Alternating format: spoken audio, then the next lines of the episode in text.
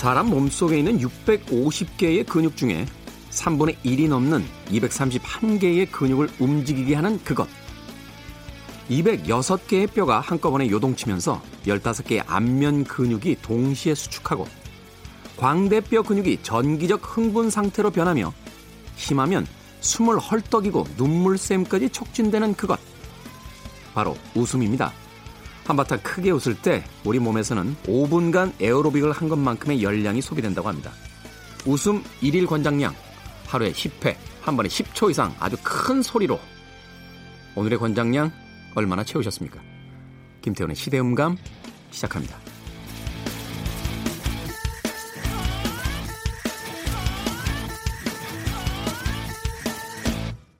그래도 주말은 온다. 시대를 읽는 음악 감상의 시대음감의 김태훈입니다.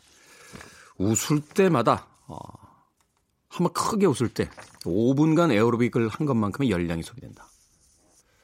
그러고 보니까 그 조커의 주인공이 그렇게 말랐던데 이유가 있군요. 계속 웃고 있으니까 살이 빠져가지고 그런 건가요?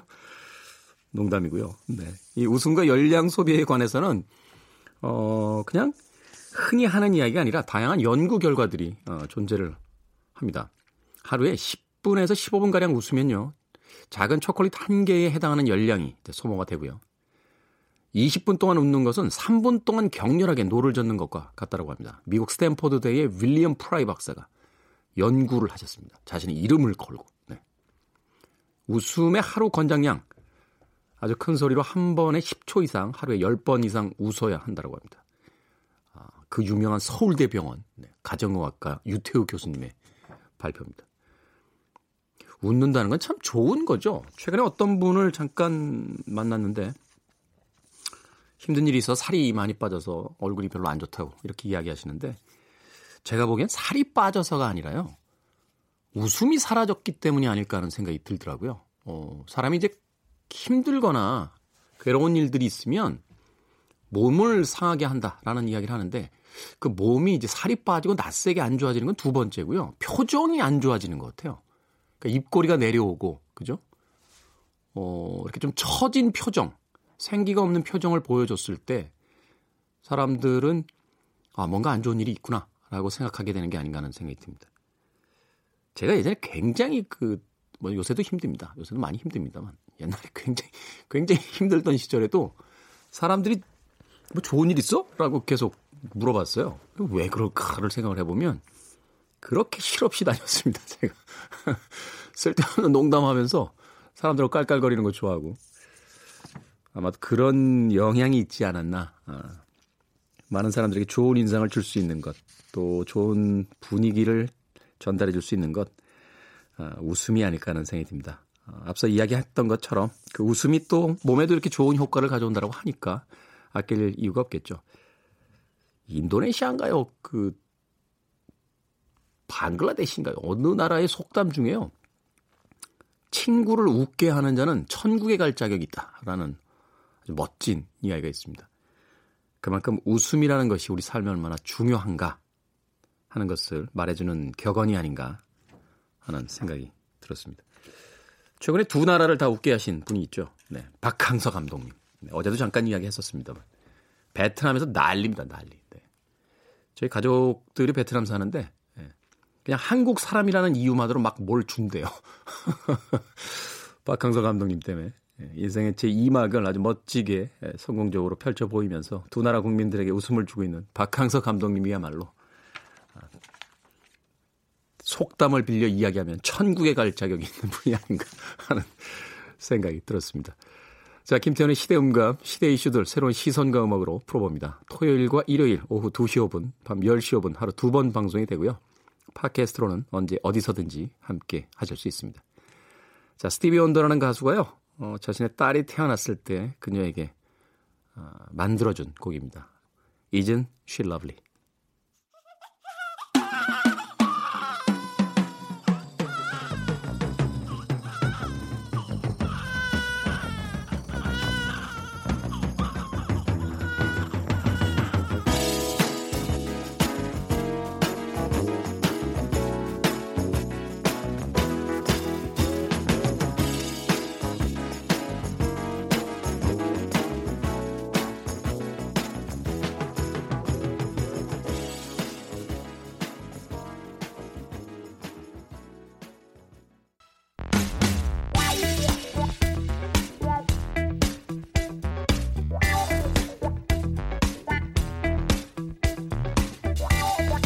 경기가 나쁘다, 경제 위기다 라는 말에 20, 30대는 말합니다.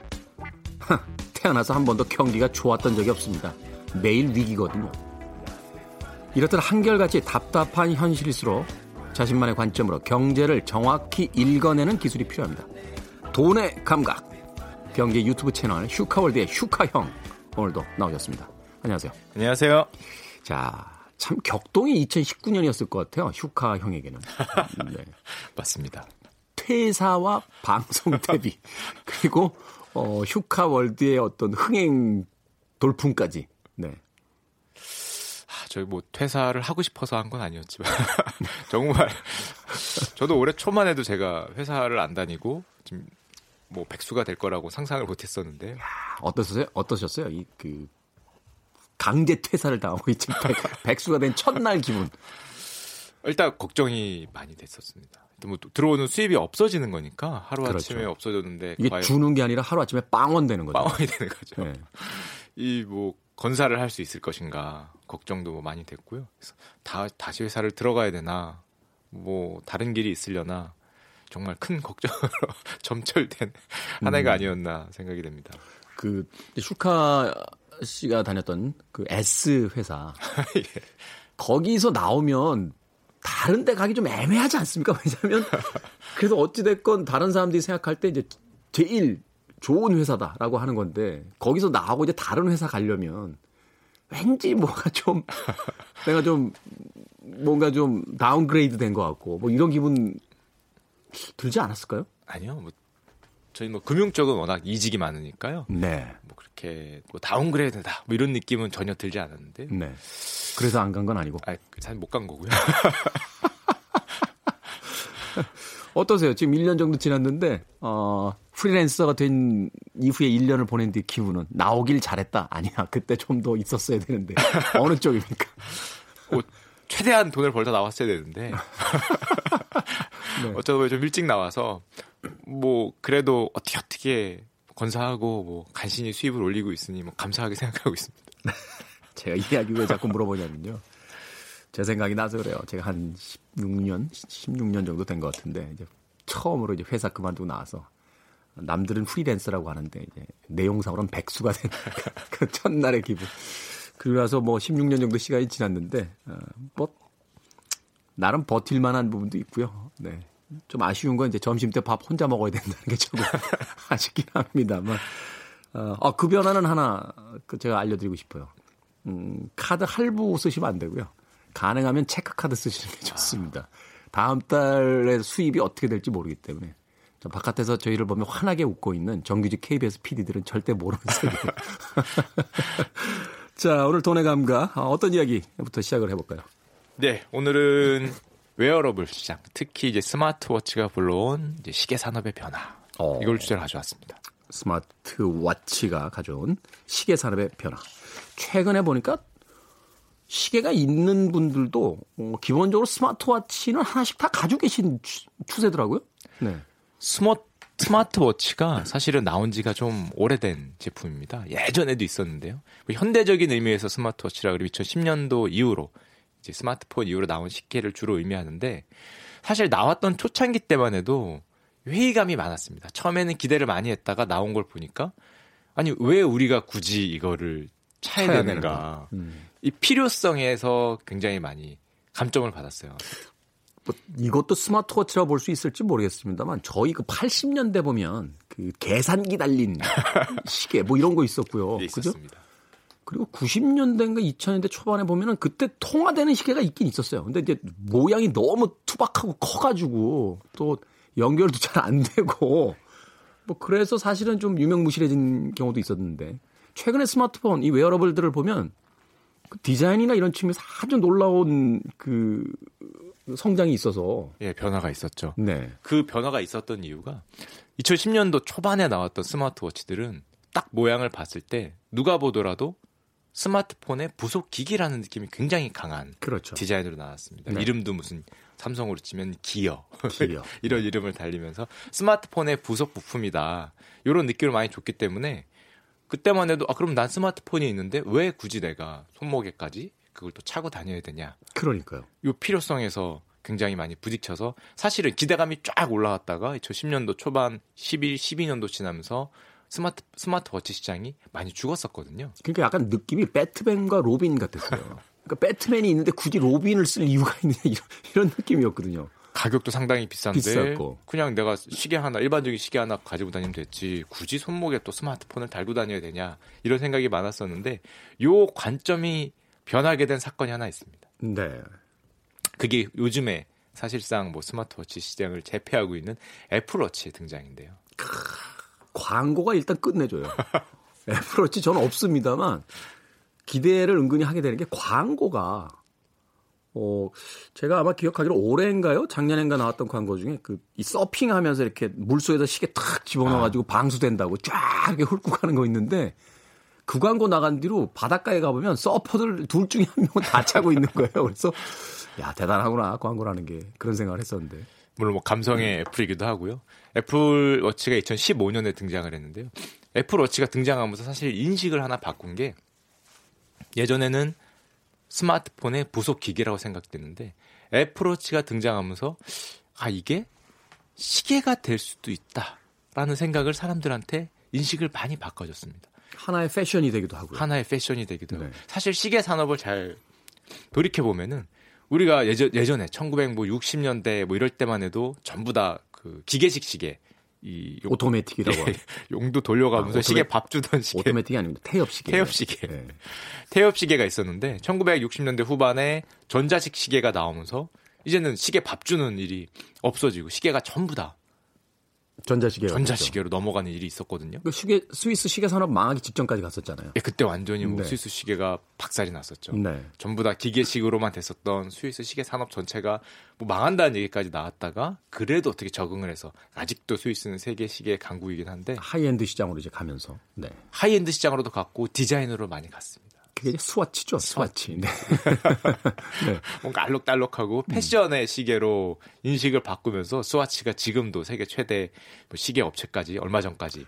그 전략이 굉장히 재밌더라고요. 그러니까 한 번 그 판매한 모델은 다시 생산하지 않더군요. 그러니까 계속 모델이 바뀌는 거예요. 그러니까 예. 작년에 제가 샀다가 시계를 잊어버려서 그 시계를 또 사러 가면 없대요. 그 시계. 네, 그 전략이 굉장히 흥미롭더라고요. 네. 이 기계식 시계와 전자식 시계의 가장 큰 차이는 기계식 시계는 사실 성능으로 어필을 많이 했거든요. 네. 우리 시계에는 이런 기능이 있어. 뭐 이런 기능이 있어. 시계가 1년에 1초도 안 틀려. 뭐 이런 성능으로 어필했는데 전자식 시계로 딱 되니까 성능으로 어필할 게 없어져 버린 거죠. 그러니까 뭐 몇백만 원짜리 시계가 우리 시계는 1년에 뭐 0.5초밖에 안 틀립니다. 탁 했는데 3만 원짜리 시계는 저희는 안 틀려요. 아예 뭐 이렇게 돼버리니까 100년에 1초 틀려요. 그러니까 이렇게 되니까 성능으로 어필하던 시계가 성능으로 어필 시대가 지나가고 이제는 뭐 패션이라든지 어떤 감성 이 안에 뭐 새로운 정말 예뻐 보이는 뭐 이런 걸로 어필하는 시대가 왔는데요. 네. 그런 시대가 1970년대부터 지금까지 쭉 왔는데 과연 이 스마트워치 애플워치가 만들어 놓은 변화는 그럼 앞으로 2020년 넘어서는 과거의 그런 변화처럼 이제는 시계가 정말 전자식 시계에서 새로운 이름인 뭐 요즘에 스마트워치라고 하는데요. 그런 시계로 바뀔 수 있을 것인가? 최근에 제가 어떤 그 영상 보는데 시계가 아니라 이렇게 팔목에 띠 같은 걸 하나 차고 이렇게 딱 돌리니까 손등으로 전자판이 딱 나오더라고요. 예. 그걸 눌러서 조작을 하는 걸 봤어요. 그러니까 지금 뭐 앞으로 획기적인 뭐 제품들이 더 나올 거라고 이제 봐야 되는 거죠.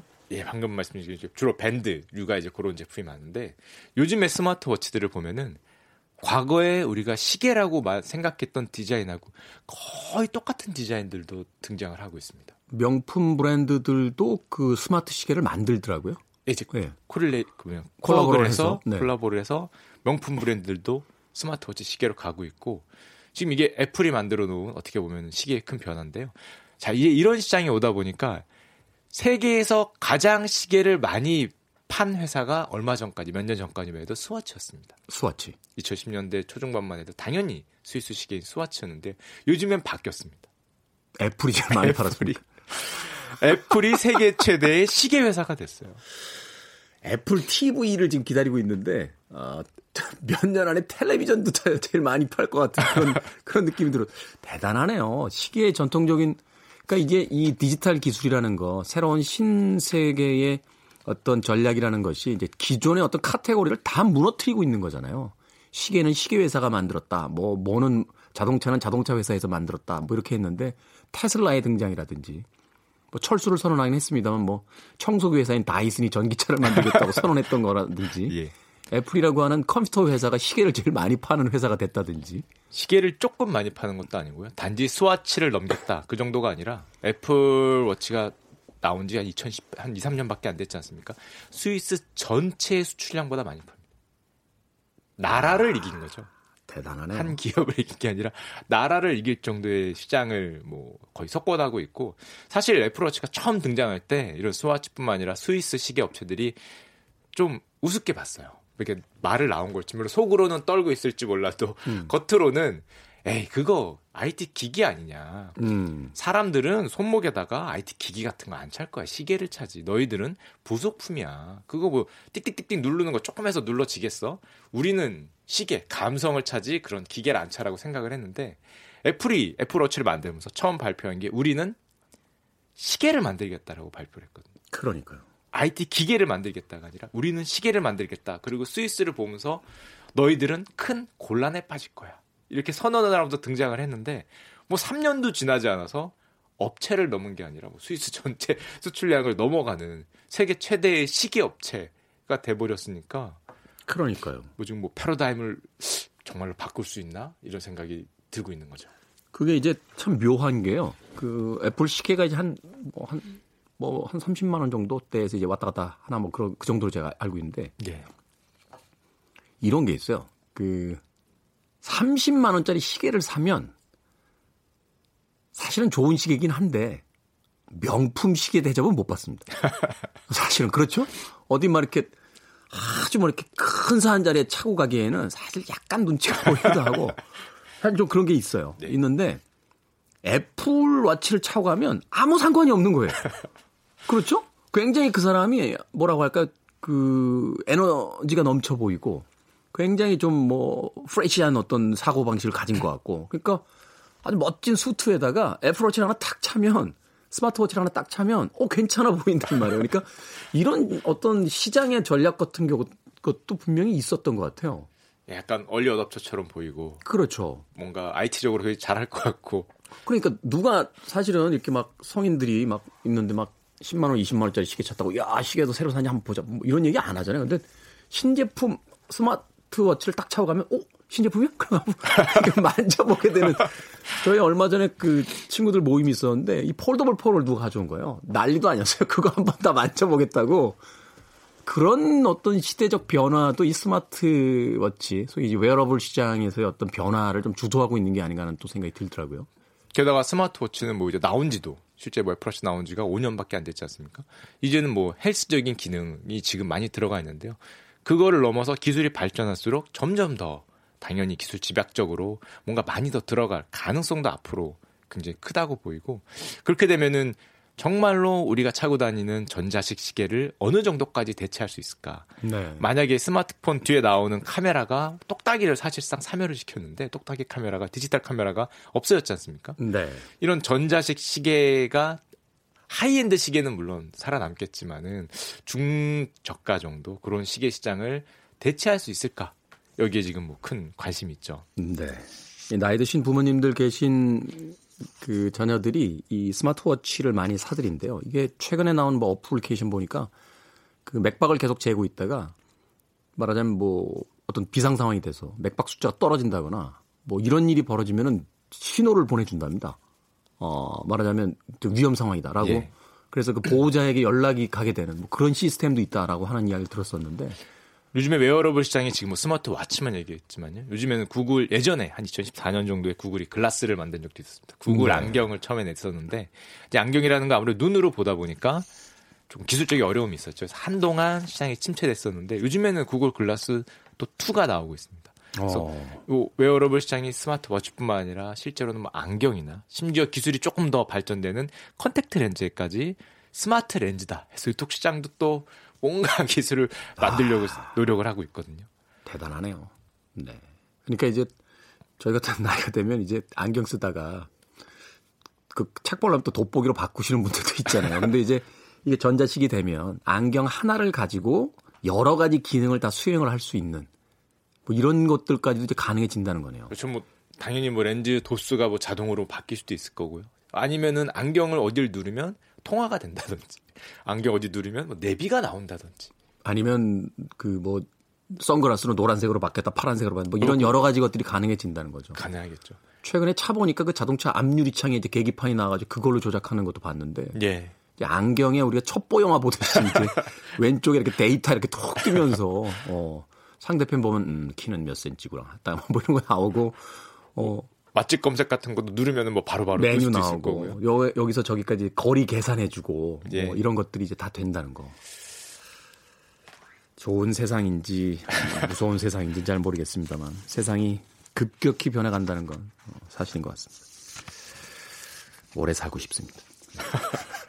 다 해보고 싶어서. 저도 꼭 해보고 싶습니다. 슈카 형은 저보다 오래 사실 거예요. 자, 스마트워치와 웨어러블 기기에 대한 이야기 나눠봤습니다. 음악 하나 듣고 오겠습니다. 아, 우리 OPD가 일천적 선곡이라고 놀리긴 합니다만 빌 메들리와 제니퍼 원스가 함께하는 The Time of My Life 듣고 오겠습니다. Now I had the time of my life. No, I never like this before, yes I swear, it's a truth, and I owe it all to you. Cause I had the time of my life, and I owe it all to you.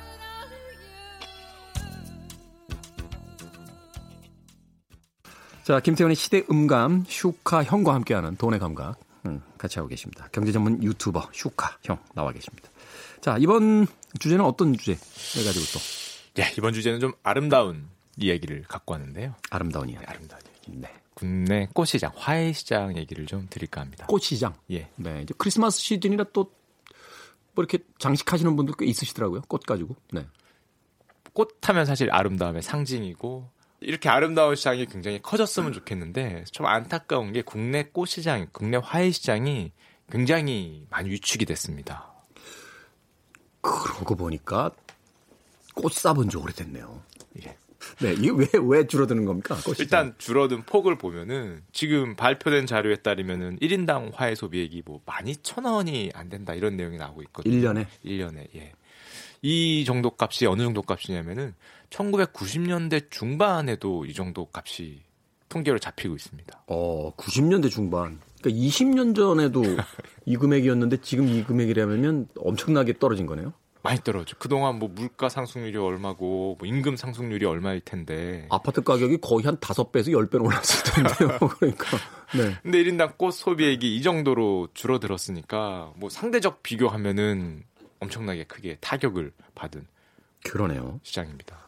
어떤 이유 때문에 그런 거죠? 일단 좀 재밌는데요. 일단 뭐 단기적으로 사람들이 정말 최근에 한 2, 3년 얘기를 할 때 많이 나오는 거는 이 김영란법의 영향을 받았다. 뭐 이런 내용을 많이 얘기하고 있습니다. 김영란법이요? 예. 뭐 부정청탁금지법. 그러니까 뭐 예. 3만 원 이하로 밥 먹어야 되고 뭐 이렇게 예, 뭐 그런 선물 못 나오는데 네. 아니 세상에 꽃시장이 부정청탁방지법에 무슨 영향을 받았을까 생각을 하는데 우리나라 꽃시장은 굉장히 좀 소비 구조가 독특한 어떻게 보면 왜곡된 측면이 있습니다. 네. 그게 바로 꽃 수요의 거의 대부분이 경조사용 꽃이라는 거죠. 아 맞아요. 이 결혼식장 그 예약할 때요 꽃장식 비용 엄청 들어갑니다. 네. 그리고 사실 뭐 그렇게까지 꽃 가격이 비쌀까라고 하는데 꽃장식 비용이 아마 그 뭐 몇십만 원대도 있지만 몇백만 원대도 있더라고요. 아, 네. 전 1,000만 원대도 봤습니다. 하셨다는 줄 알고. 아니요. 선택을 못했고요. 1,000만 원대도 있다. 보기만 했어요. 네.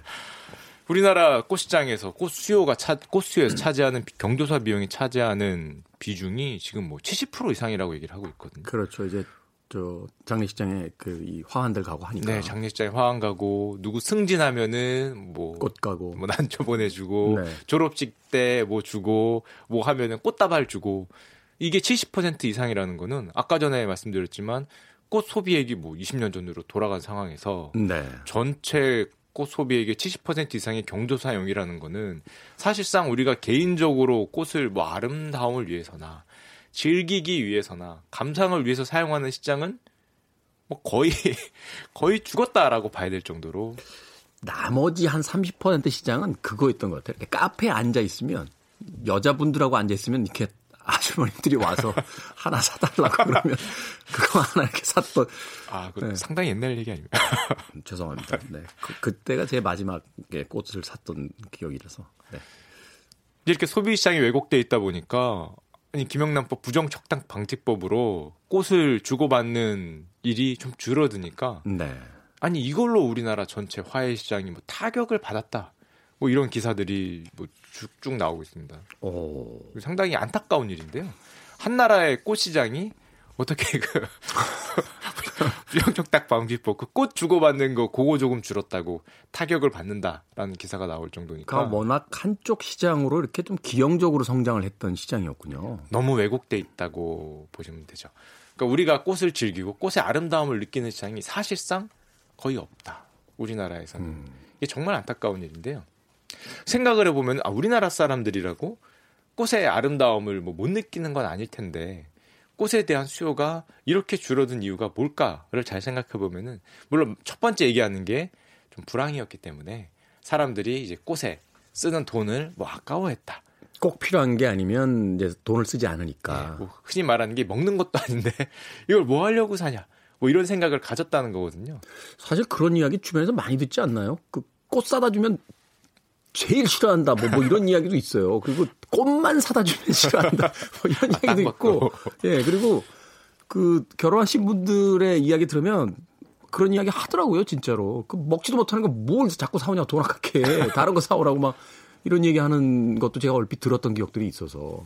이게 사실 문화가 꽃 문화를 만드는데 어떻게 보면 실패한 거죠. 우리나라는 물론 아파트 문화이기 때문에 어떻게 꽃을 땅에다 심기는 어려웠지만 뭐 그럼에도 불구하고 꽃을 좀 즐기고 꽃의 아름다움을 느끼고 하는 문화가 있어야 되는데 방금 전에 말한 그 사회 분위기 네. 꽃을 소비하는 거를 그걸 뭐 하려고 해 하는 그런 분위기. 저희 어릴 때만 해도 이제 어머님들이 다 꽃꽂이 배우시고 집마다 이제 꽃병들이라는 게 있어서 꽃을 꽂기도 하고 그랬었는데 이게 아마 그 경제 발전이라든지 이런 어떤 기업 들의 그 이념이 사회화되면서 소위 이제 효율성, 경제성 이런 것들을 이제 강조해버리니까 꽃이라는 것이 뭐 먹지도 못하고 쓰지도 못하고 사오면 결국 얼마 있다가 처치곤란에 쓰레기가 될 건데 그걸 뭐하러 사? 뭐 이런 어떤 인식들이 확산돼 버린 게 아닌가 하는 또 생각이 드네요. 네, 그런데 잘 생각해 보면은 사실 꽃 같은 품목은 국민 소득이 올라갈수록 더 커지는 게 상식적인 일입니다. 그렇죠. 네, 이건 이제 미에 관련된 거고 어떤 삶의 어떤 그 윤택함에 관련된 거니까. 삶의 이제 질에 관련된 거기 때문에 대부분의 나라에서는 국민소득이 올라가면은 이제 증가하는 게 일반적인 일이거든요. 옆 나라 중국 같은 경우는 뭐 꽃 시장이 지금 1년에 2자릿대로 상승을 한다. 이런 말을 하고요. 그러네요. 그 중국 같은 데 가면 이제 꽃 시장이라는 게 특화돼 있기도 하고, 뭐 홍콩이라든지 또 뭐 일본, 뭐 저 베트남에 가도 그 꽃 시장이 저는 하노이 쪽에서 꽃 시장이 따로 있는 걸 본 적도 있거든요. 그러니까 그런 어떤 굉장히 큰 규모의 무엇이 있는데, 그래서 우리나라 같은 경우는 전혀 그런 모습을 보이지 못하고 유독 꽃 시장이 뭐 20년 전으로 되돌아갔다 이렇게 보이는 거는 사실상 어떤 꽃을 소비하는 문화를 만드는데 굉장히 실패한 거죠. 사회가 뭐 흔히 각박해져서 뭐 실패되는지 모르겠지만 그 아름다움을 느끼는 데는 우리가 완전히 멀어진 그런 상황이 됐습니다. 이 오래된 경제 불황이 참 여러 가지 것들을 좀 영향을 주는 게 아닌가 하는 생각도 드는데 얼마 전에 그 강변도로를 택시를 타고 이렇게 가는데요. 그 강변도로 가다 보면 이렇게 분수쇼 하듯이 이렇게 물 뿌리는 데 있고 이렇게 조명 이렇게 밑에 달아놓잖아요.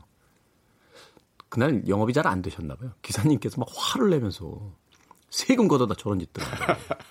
그래서 저 뒷자리에서 사실은 아 예쁘다 이러고 보고 있다가 기사님한테 혼난 기분이 들어가지고 그냥 어떻게 생각하시냐고 막 이래서 아 저는 뭐 기사님 의견에 전적으로 동감합니다. 뭐 이렇게 얘기를 했는데 그래서 좀 우리 삶이라는 게 어떤 면에서는 좀 그런 아름다움을 경험하는 순간도 있어야 되고 각박한 어떤 일상 속에서 조금 여유를 느끼고 또 서로 마음을 전하는 뭐 이런 그 어떤 문화들도 있어야 되는데 화훼 시장이 몰락해 간다. 말하자면 점점 이 시장이 이제 줄어든다라고 하는 것은 단지 꽃 산업이 이제 불황이다가 아니라 우리 삶의 여러 가지 어떤 방식들 속에서 그런 어떤 여유를 즐기고 또 삶의 질에 대한 어떤 문화를 나누는 것이 점점 소멸돼 간다. 이렇게 생각해 볼 수 있겠네요. 다른 산업도 아니고 하필이면 좀 아름다운 각박한 사회를 조금 아름답게 만들 수도 있지 않을까 하는 이런 꽃, 화훼 시장이 좀 축소되고 있는 게 정말 뭐 안타까운 일이기도 하죠. 저 개인적으로는 제가 예전에 생화를 한번 사간 적이 있는데요. 네. 그 말라 죽는 거 왜 조화로 안 살까요? 아니, 꽃의 아름다움을 좀 느끼고 향기를 느껴보라고 사왔더니 다음엔 조화를 사보라 그래서 상당히 예전에 왜 이렇게 거꾸로 달아가지고 이렇게 말리고 이랬었잖아요. 예. 네. 그럼 뭐 오래 간다 이랬는데 그것도 잘못 말리면 부스러기 생겨서 다 떨어지고 벌레 생긴다고 막 뭐라 그러고 욕 먹고 남자들이 사실은 이제 여자분들도 많이 삽니다만 남자들이 이제 여자들 드리려고 이렇게 꽃을 사는 경우가 많은데 몇 번 그렇게 욕 먹고 나면 다시는 안 사요. 그러니까 맞아. 그런 영향도 좀 있지 않았을까 하는 또 생각이 들고 최근에 그 크리스마스 트리 장식하는데 이렇게 한번 갔던 적이 있는데 아주 잘 말리면 그 꽃을 또 이렇게 나무라든지 생화라든지 이런 걸 말리면 1년도 넘게 간다고 그러더라고요. 그래서 예. 그 장식을 그런 걸로 해주셔서 그 하는 걸 보면서 저거 크리스마스 때까지 버틸까요? 라고 했더니 내년 내도 쓰실 수 있으실 거예요. 라고 하면서 이렇게 그 만들어주시는 걸 보면서 이 꽃 시장도 단순하게 이제 꽃을 파는 것보다는 좀 다른 형태로서의 어떤 좀 그 진입이 있어야 되지 않을까. 형태나 어떤 내용적 변화가 있지 않아야 될까 하는 또 생각을 하게 되네요. 예, 그 이 꽃시장을 보면서 제가 들었던 생각은 예전에 꽃시장하고 비슷한 시장이 하나 있었습니다. 우리나라에서는. 지난번 시간에 한번 말씀드렸던 것 같은데요. 우리나라 가구시장이 예전엔 꽃시장과 굉장히 비슷했습니다. 가구시장? 가구요. 네. 예전에는 우리나라 가구 같은 경우는 결혼할 때 한 번 사는 가구였거든요. 그렇죠. 그러니까 남자가 집 사고 여자가 그 콘수품을 이제 사오면 그게 이제 신혼 가구가 이제 평생을 가는 거잖아요. 그리고 네. 이제 아이들이 장성할 때쯤 돼야 이제 한 번 정도 바꿔주는 건데. 네. 이사할 때나 돼서 부서진 가구 정도 사고. 그렇죠. 굉장히 크고 무겁고 내구재고 뭐 단단하고 뭐 이런 느낌의 가구 시장이 불과 한 2010년도까지도 우리나라도 지속됐습니다. 그래서 우리나라는 OECD 중에서도 가구 소비량이 상당히 많았죠. 상당히 그 작은 나라였습니다. 한 번만 사고 안 사기 때문에. 아, 작은 나라? 작은 나라. 한 번 사고 안 사니까. 아. 비싼 거 한 번 사고 뭐 20년 가구 쓰고 할머니 집에 가면 이거 자개장인데 40년 됐어. 뭐 이런 것들 놓여 있고 그런 시장이었는데요. 그래서 시장이 뭐 상당히 위축이 되고 그런 시장이었는데 그 이케아 예전에 한번 말씀드렸던 네. 이케아가 한번 들어오면서 가구 시장에 대한 인식을 많이 바꿨거든요. 이케아 같은 경우에는 굉장히 가볍고 뭔가 패셔너블하고 기분에 따라서 바꿀 수도 있는 그좀 무겁고 비싸다고 생각했던 인식을 이케아가 들어오면서 상당히 바꾸는데 성공을 했습니다. 그렇죠. 1인 가구가 또 늘어나면서 또 그런 어떤 형태의 또 가구들이 좀 많이 생기기 시작하고. 예, 언론이 또 이케아가 들어온다 하면서 막 홍보를 해주고 이케아가 어떤 특징을 갖고 있다 막 홍보를 해주니까 사람들이 잠깐만 가구도 나의 기분 내키는 대로 좀 바꿀 수 있고 패셔너블한 인테리어 소품으로 사용할 수 있을까? 이런 생각을 많이 하게 되면서 우리나라. 아, 진짜. 그 조금 다른 얘기는 한데요. 예. 그때 그 뉴스는 이케아라는 그 북유럽의 어떤 대표적인 그 가구 회사 들어와서 우리나라 가구가 이제 큰일 났다라는 뉴스를 계속 하는데 내용은 그런데 이케아를 한번 가보라는 얘기인가 하는 홍보처럼 계속 뉴스를 하니까 뭐 그런 뭐 좀 다른 얘기를 했습니다만. 네. 이케아가 들어서 우리나라 가구 시장이 다 죽을 줄 알았는데 반대였습니다. 오히려 가구에 대한 관심이 올라가고 아까도 말씀드렸던 뭐 소품으로서의 가구 이런 가구의 새로운 발견이 되면서 뭐 가구 시장이 훨씬 커졌거든요. 오히려 고급 가구에 대한 어떤 니즈도 더 많이 생겼고. 네. 그러니까 그때를 되돌아보면 우리나라 국민들이 어떤 가구에 대해서 그 패션화, 소품화에 대한 수요가 없었던 게 아니라 있었는데 어떤 계기가 되면서 고정관념에 묶여 있다가 확 커지는. 가구도 소비재다. 가구도 소비재다. 쓰다가 또 몇 년 지나면 또 바꾸고. 예. 기분 좀 달라지면 저 식탁도 교체하고 뭐 이런 것들. 또 가족들하고 손잡고 뭐 대표적으로 이케아 같은 어떤 커다란 그런 몰에 가서 한 바퀴 쇼핑하면서 뭐 가구도 하나 사고 밥도 먹고 뭔가 이런 문화도 많이 생겼고요. 이게 그 시장을 줄일 것 같았는데 오히려 커지는 경제학 용어로는 뭐 매기 효과 이런 표현을 많이 썼거든요. 아, 매기 효과. 그 메기가 한 마리 들어와서 이제 시장을 활발하게 만들어버리는. 미꾸라지들이 다 바닥에 누워 있었는데 메기가 한 마리 들어오니까 잡아먹힐까봐 계속 움직이게 되는. 사방으로 뛰면서 시장이 활성화되고 오히려 더 커지는 효과의 대명사가 됐습니다. 이걸 생각해보면은 우리나라 꽃시장도 우리나라 국민들이 그 아름다움을 모르는 게 아닐 텐데 다들 어떤 그런 니즈나 수요가 있을 텐데 뭐 말씀해 주신 대로 어떤 다른 방향으로 그럼 물을 한번 휘저어줄 수 있는 뭐 매기 같은 물론 꽃시장은 가구시장이 좀 작긴 하지만 그런 존재가 좀 등장을 해서 국민 전체적으로 홍보도 되고 뭔가 다른 쪽의 수요가 좀 활성화될 수 있으면 조금 더 아름다운 사회가 될 수 있지 않을까. 네. 또 꽃 같은 경우는 사실은 어떻게 보면 우리가 가성비가 별로 안 좋다 이런 생각을 많이 하거든요. 네. 꽃이 한 송이에 뭐 2,000원 그러면 어떤 사람은 싸다고 느끼지만 어떤 사람은 그 꺾으면 되는 게 어떻게 2,000원씩 하냐고. 어디서 꺾어요? 꽃을. 이분이 지금 나보다 더 나이가 든 얘기를 하면서 슈카형 왜 그러세요 진짜. 어디서 꺾어요 꽃을. 죄송합니다. 생각해보니. 네. 어릴 때를 생각하는데. 가성비라고 이야기하는데 아니 술도 마시고 담배도 태우면서 꽃에 대해서 가성비 이야기하는 것도 사실은 좀 이상한 것 같아요. 네. 뭐 꽃에 대해서도 어떤 가격 정찰제라든지 뭔가 저렴한 느낌을 줄 수 있는 우리가 이 정도면 충분히 소비할 수 있어라는 느낌을 주는 뭐 어떤 그런 기업, 어떤 중소기업 아니면 어떤 우리, 어떤 상황 뭐 이런 것들이 밝혀져서 좀 더 아름다운 그런 사회가 됐으면 하는 바람이 있습니다.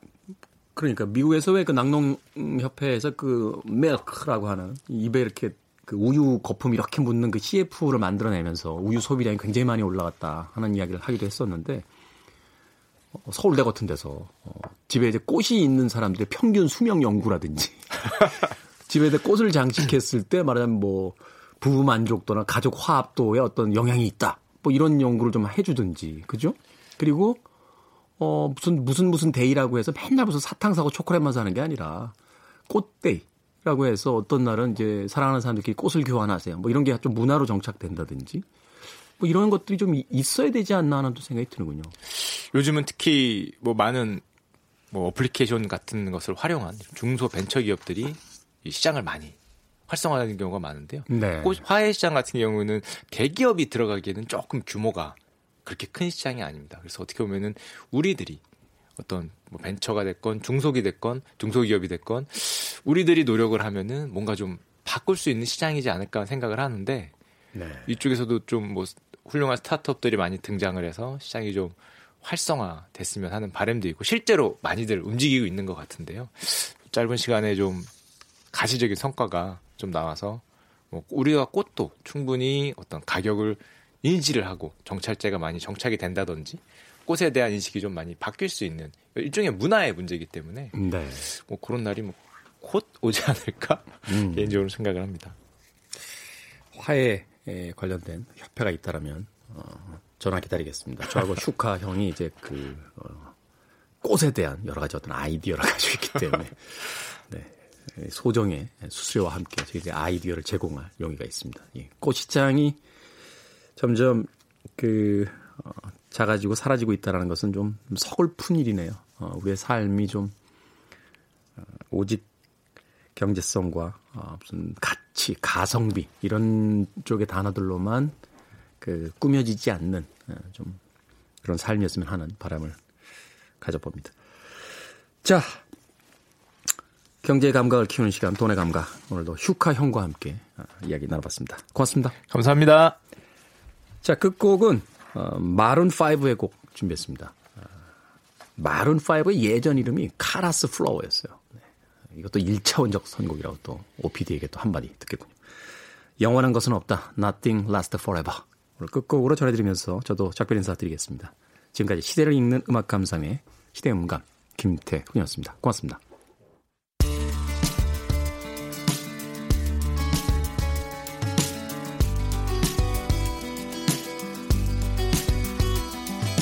It is so easy to see dysfunction between you and me.